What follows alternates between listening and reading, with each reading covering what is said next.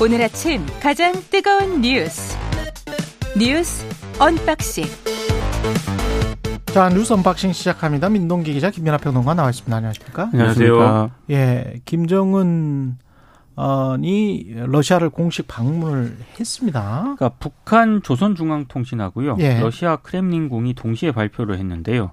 일단 김정은 북한 국무위원장이 열차를 타고 블라디보스토크로 출발한 것으로 일단 확인이 됐습니다. 아, 푸틴 러시아 대통령과 만나서 정상회담을 가질 예정인데 어, 김 위원장의 러시아 방문은 2019년 4월 이후에 4년 5개월 만인데요.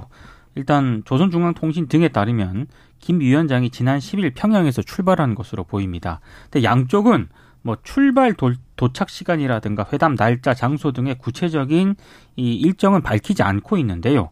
근데 교도통신에 따르면 김정은 위원장이 오늘 러시아로 들어가서 저녁에 푸틴 대통령과 회담을 할 가능성이 크다. 이렇게 보도를 한 반면에 러시아 언론 등에 따르면 일단 푸틴 대통령과 김정은 위원장이 동방 경제 포럼에서 만날 계획은 없다 이런 보도가 나오고 있거든요. 원래는 여기서 만난다 그랬는데 그렇습니다. 예. 그렇게 되면은 만약에 회담이 내일 이후에도 열릴 수 있는 것 아니냐 이런 관측도 네. 일단 제기가 되고 있습니다. 우려되는 점은 두 가지입니다. 푸틴 대통령이 우크라이나 전쟁에 필요한 재래식 무기 등을 북한에 요구를 하고 예. 또 김정은 위원장은 핵무력 고도화에 필요한 첨단 뭐 기술 지원 등을 요청할 때 핵잠암 관련된 기술 이야기가 많이 나오고 있죠. 그렇습니다. 예. 이게 좀 우려가 되는 부분이고요. 또 외교적으로는 그동안 러시아가 한국과 북한 사이에서 등거리 외교를 해왔었거든요. 그렇죠. 근데 이번 정상회담을 계기로 이 러시아에 대해 한반도 전 정책이 바뀔 가능성 이런 부분들이 조금 우려가 되고 있습니다. 러시아도 우리와 국교 수립한 상황입니다. 맞습니다. 예. 그러니까 이게 이제 그림이 안 좋다 계속 얘기한 전형적인 이제 모습인데 일단 아마도 북한하고 러시아는 지금 말씀하신 것처럼 러시아는 이제 우크라이나 전쟁에 필요한 포탄이나 이런 걸 지원받으려고 할 것이고 북한은 이제 말씀하신 대로 핵추진 잠수함이나 이런 기술을 지원받으려고 할 건데 이게 이제 기본적인 협상 구도인 것 같고요. 이게 결국 끝이 어디냐. 지금 말씀하신 것처럼 러시아가 완전히 그러면 어 지금까지는 어쨌든 북한하고 남한하고의 어떤 등거리 외교 비슷하게 좀 관리를 해왔다면 아예 이제 북중도로 넘어가는 거냐 이렇게 그거를 이제 앞으로 끝이 어디냐를 이제 주- 주고 봐야 되는데 그렇게 가는 어떤 국면에서 러시아가 핑계를 삼고 있는 게 또 한국의 지금 입장이에요. 그러니까 한국 정부가 어 우크라이나 전쟁과 관련돼서 미국하고 완전히 손을 잡고 포탄 지원이라든가 이런 것들을 무기 지원이라든가 이런 것들을 모색을 하고 있는데 그렇게 되면 정말 걷잡을 수 없게 되는 거다. 이 얘기를 하면서 자기들의 저- 이 행보를 또 정당화하고 있는 거거든요. 거기다가 미국은 또 미국대로 지금 북한이 이 러시아에 대해서 무기 거래나 이런 것들을 이제 응하게 되면 어, 애초에 이제 그런 것들을 하지 않겠다라고 하는 약속을 위반하는 것이기 때문에 추가적인 어떤 이 또 국제사회에 뭔가 행동이 있어야 된다라는 취지로 얘기를 하고 있습니다, 미국은. 그러니까 이제 지금 북한과 남한이 완전히 지금 우크라이나 전쟁을 포함한 이러한 국제 질서의 지금 최전선에 서로 지금 어 그 원래는 완충지대 역할을 해야 되는 그런 입장에도 입장에도 불구하고 완전히 지금 충돌하고 있는 그런 모양새로 좀 가고 있는 거거든요. 그러니까 이, 뭐 이렇게 될 수밖에 없어서 이렇게 되는 건지 아니면 서로가 서로를 핑계로 이제 대면서 어, 가고 싶은 방향으로 가고 있는 건지 어떤 최악의 상황까지도 우리는 준비가 돼 있는 건지 여러모로 좀 마음이 아, 여러모로 좀 어려워지는 그런 형국입니다. 근데 이것은 김준영 한동대학교 교수와 잘 이야, 이야 기를 해보겠고요. 미국의 말만 지금 믿어서는 안 됩니다. 그렇죠. 미국 바이든 대통령이 어제만 해도 뭐 중국에 대해서 봉쇄를 하고 있는 것 아니냐. 음. 예. 사실상 그 중국을 배제하는 그런 정책들 아니냐. 베트남이나 인도 방문과 관련해서 그렇게 기자들이 물어보니까 전혀 그렇지 않다. 우리는 우리의 갈 길을 가고 있는 것 뿐이다. 뭐 이렇게 지금 네. 이야기를 하고 있거든요. 두 가지 뉘앙스가 있는 것 같습니다. 중국을 한쪽으로는 달래려고 하는 모습이 분명히 안으로는 있어요. 하지만 유권자들에게는 그런 모습을 절대 보여주기 싫어하죠. 예. 재선해야 되니까. 예, 재선해야 되니까.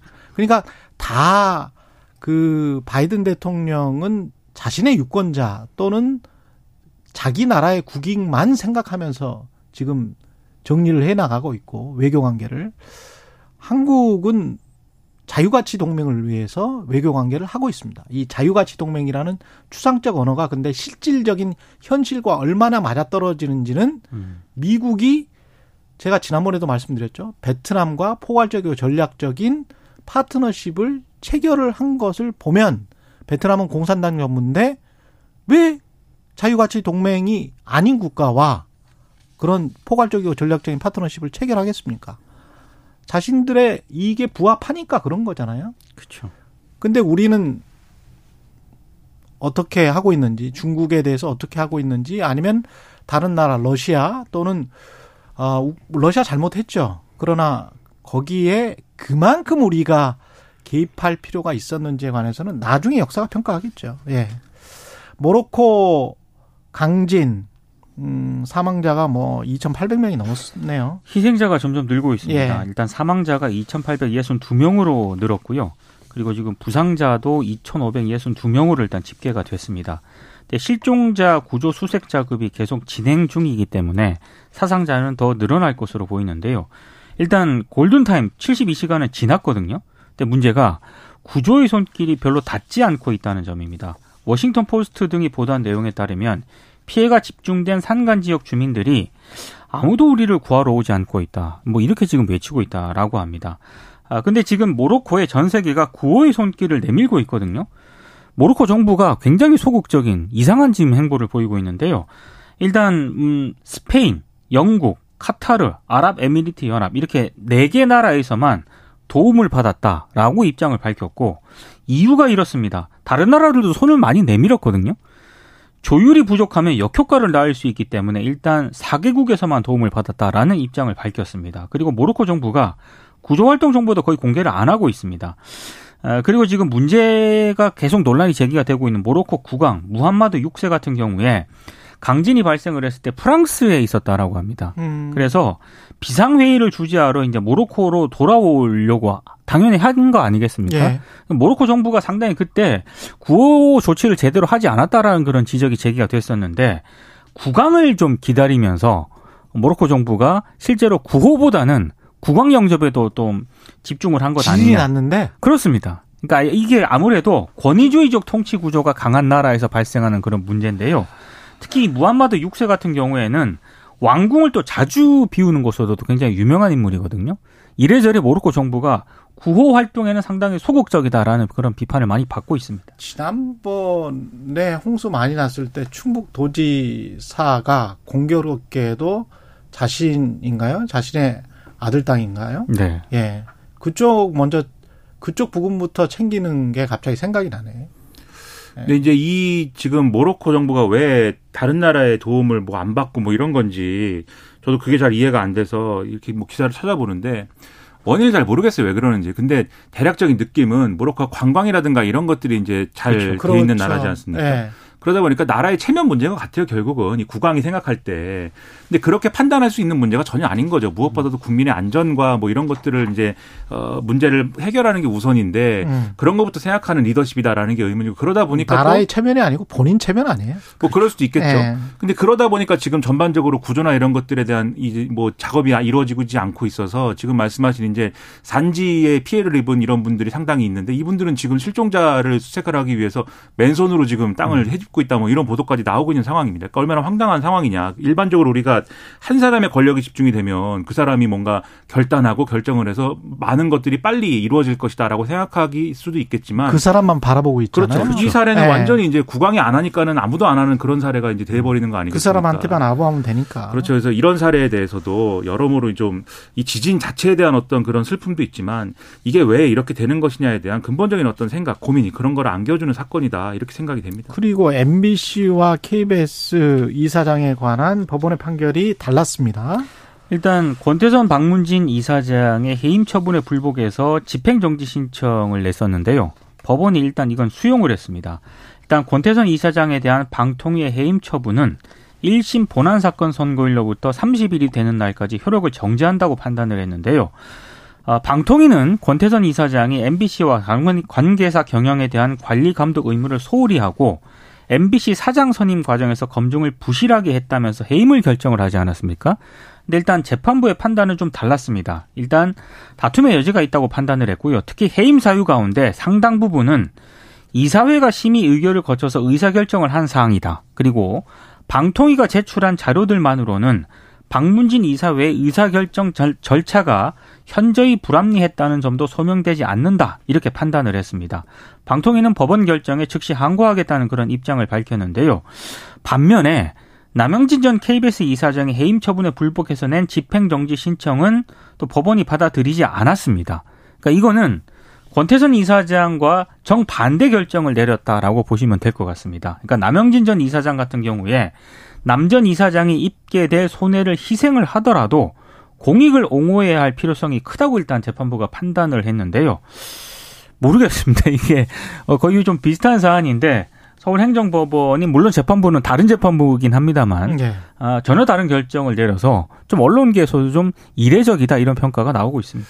이제 보는 입장에서는 이제 좀 그렇다 이렇게 얘기 기분이 들 수도 있는데 근데 법이라는 게 또 그런 것 같습니다. 가처분이지 않습니까? 어쨌든 이것은. 그래서 본안 소송의 결과가 중요한 것이지 가처분은 뭐 이럴 수도 있고 저럴 수도 있는 사례들이 많은 것 같아요.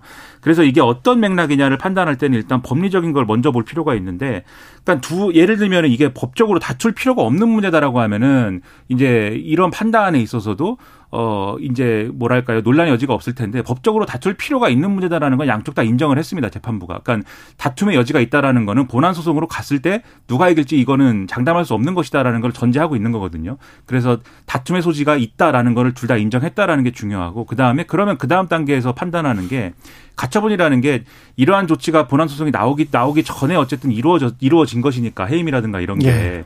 개인의 회복할 수 있는 회복할 수 없는 손해가 이제 있다라는 것을 판단을 해야 되고 그런데 개인의 회복할 수 없는 손해가 있더라도 어쨌든 이러한 조치를 만약에 되돌렸을 경우에 공공복리가 훼손이 된다라면은 그거는 이제 받아들이지 않는다 이 전제가 있는 거거든요. 쉽게 얘기하면은 개인의 회복할 수 없는 손해가 얼만큼이냐와 그다음에 이 조치를 되돌렸을 때 공공복리가 얼마나 훼손되느냐 두 개를 놓고 저울에다 달고 이제 비교를 해서 높은 쪽에 손을 들어준다. 이게 가처분 심리의 이제 핵심적인 법리인데 여기서 MBC의 경우에는 개인을 회복할 수 없는 손해의 문제가 더 크다고 본 것이고 KBS의 문제에서는 공공복리의 훼손 그러니까 남영진 이사장이 복귀했을 경우에 미칠 영향, 혼란 이런 것들이 더 크다라고 본 거예요. 그러니까 이 선이 뭐냐에 대해서는 이제 여전히 이제 여러 가지 논란이 있을 수밖에 없는 것이죠. 근데 그 선에 있어서 이 본안 소송에서 어떻게 판단할 거냐 이 사안을 이게 일부 판단이 들어가게 되는데 그 판단의 차이가 어디서 나왔냐면 MBC의 경우에는 여기서 이렇게 판단을 했습니다. 권태선 이사장의 경우에는 이게 여러 가지로 지금 이제 해임의 절차에 이르게 된 어떤 사유라든가 이런 것들이 방만 경영이라든지 뭐 이런 것들에 있어서 책임이 있다 이런 거지 않습니까? 근데 권태선 이사장이 이사의 한 사람으로서 방만 경영에 문제가 된 예를 들면 안건이나 이런 걸 표결할 때 이사의 한 사람으로서 표결한 측면이 있지만 이사장이 이 모든 책임을 여기서 감당해야 되는 그런 표결이었다라고는 보이지 않는다라는 게 있고 그다음에 이분이 이 취임하기 이전 2000, 2021년 이 몇월 이몇월 이전의 사안에 대해서까지 책임을 묻는 구조로 이제 해임을 묻는다면 그건 불합리하다. 이 부분이 있어요. 그래서 돌아왔을 때 공공복리의 책임보다는 개인이 회복할 수 없는 손해를 막는 게 더 시급하다. 이렇게 판단한 건데 또 비슷한 내용인데 남영진 이사장에 대해서는 다르게 판단했습니다. 남영진 이사장의 경우에는 결국 결과적으로는 이 KBS의 어떤 방망 경영이라든가 뭐 이런 문제에 대해서 포괄적인 책임이 있다고 봤고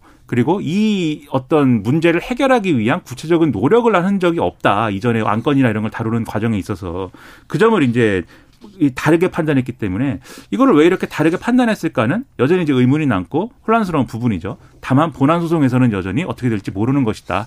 이 점을 말씀드리겠습니다. 법리적으로는 판사들이 알아서 자율적으로 양심적으로 판단을 했을 거라고 저는 믿고 있고요. 그 무엇보다 상징적인 사건은 어제 방송통신위원회가 주관하는 방송대상 시상식에서 KBS, MBC 사장이 초청장조차 받지를 못했던 그러니까 방송 대상을 시상을 하는데 거기에 KBS나 MBC의 콘텐츠들도 올해도 많았을 거고. 그렇죠. 이게 한 15년 정도 된 행사인데 제가 알기로 이런 경우는 단 한 차례도 없었었거든요. 네. 그러면 행정부 방통위의 이동환 위원장이랄지 뭐 대통령도 그렇게 생각하는지는 모르겠습니다만은 어 행정부가 위고 심지어는 방송인들의 잔치인 방송대상 시상식에 KBS나 MBC에 아무리 그렇다고 하더라도 주요한 콘텐츠 사업자인 거는 분명하잖아요. 한국 사회에서. 근데 그 그런 곳의 사장들도 뭐 곧 해임 될 것 같으니 뭐 그거는 모르겠습니다만은 그래서 왜 무슨 이유 때문인지는 모르겠습니다만은 뭐, 이, 이런 시상식이 있은 이래로 이런 적은 없었는데, 그러니까 초대, 초대를 안 해버린 거예요. 그러니까 통상 어떤 네. 방송 대상이건 뭐 문화 콘텐츠와 관련된 이런 시상식에서 난 진짜 이거는 좀 희한하네. 주최 측의 어떤 그런 뭐 그렇죠. 예, 운영 방식이라든가 이런 거에 항의하는 차원에서 아. 참석자들이 보이콧을 하는 경우는 그렇지. 해외에서도 여러 번 봤는데 노미네이션이 됐으나 뭐 수상을 거부를 하는 네. 그런 경우는 있죠. 이렇게 이제 방송 네. 대상 시상식에서 KBS, MBC 방송 사장을 초청조차 안 하는 거는 저도 굉장히 이례적인 것 같습니다. 아니 그러면 사장 을 초청 안 하면 뭐 부사장을 초청을 한다든가 사장 이게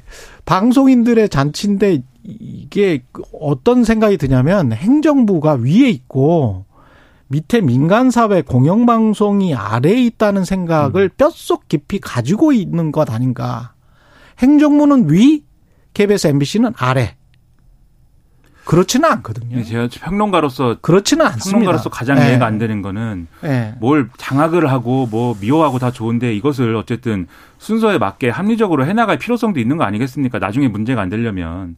근데 이게 지금 우리가 상식적으로 생각해서 이 이사장들을 해임 결정을 했을 때 법적 대응을 하겠다고 하면 최소한 가처분 결과가 나올 때까지는 지켜보는 게 맞는 거지 그렇죠. 근데 MBC의 경우에 그럼 지금 어떻게 되냐면 지금 이렇게 이 어, 가처분 신청한 이후에 바로 또 보궐 이사를 선임을 한 거잖아요. 쉽게 얘기해서. 그래서 원래 아홉 명이 이사인데 지금 권태석 이사장이 복귀를 해야 되지 않습니까? 가처분이 인용이 돼가지고. 아, 어제 바로 복귀했습니다. 그렇습니다. 그러면 열 명이 되는 거예요. 이 이사가. 그리고 여기에 대해서 방통위는 이게 잘못됐다. 이렇게 되면 어떻게 어 누군가가 잘못을 했을 때 어떻게 해임을 어떻게 하겠느냐라면서 막 반발하면서 즉시 항고를 한다고 하는데 가처분 결과까지 봤어야죠. 최소한 그 정도의 어떤 책임감은 있어야 되지 않습니까? 무책임하게 이렇게 바늘어리에 실매가지고 막 하다가 이게 뭡니까? 그러니까 왜 그렇게 할까에 대한 이유를 상상할 수밖에 없는 거거든요. 그러면 유권자들은 상상이 아니고 추론할 수밖에 없는 것이죠, 뭐. 그러니까 유권자 예, 역사적 입장에서는 경험도 있고. 그러니까 유권자 예. 입장에서는 왜 저럴까 이 생각 이유를 생각 안 할 수 없어요. 그럼 과연 거기에 대해서 합리적인 어떤 이유가 있다고 생각을 하겠느냐 유권자들이. 음. 그러니까 여러모로 이거는 말이 안 되죠. 예. 끝내야 되겠습니다. 행정부는 위, 시민사회는 아래. 그거는 자유민주주의가 아닌 것 같은데. 다시 한번 강조를 합니다. 예. 뉴스 언박싱 여기까지 하고요. 예. 7시 40분이 돼가네요. 김민하 평론가 민동기 기자였습니다. 고맙습니다. 고맙습니다.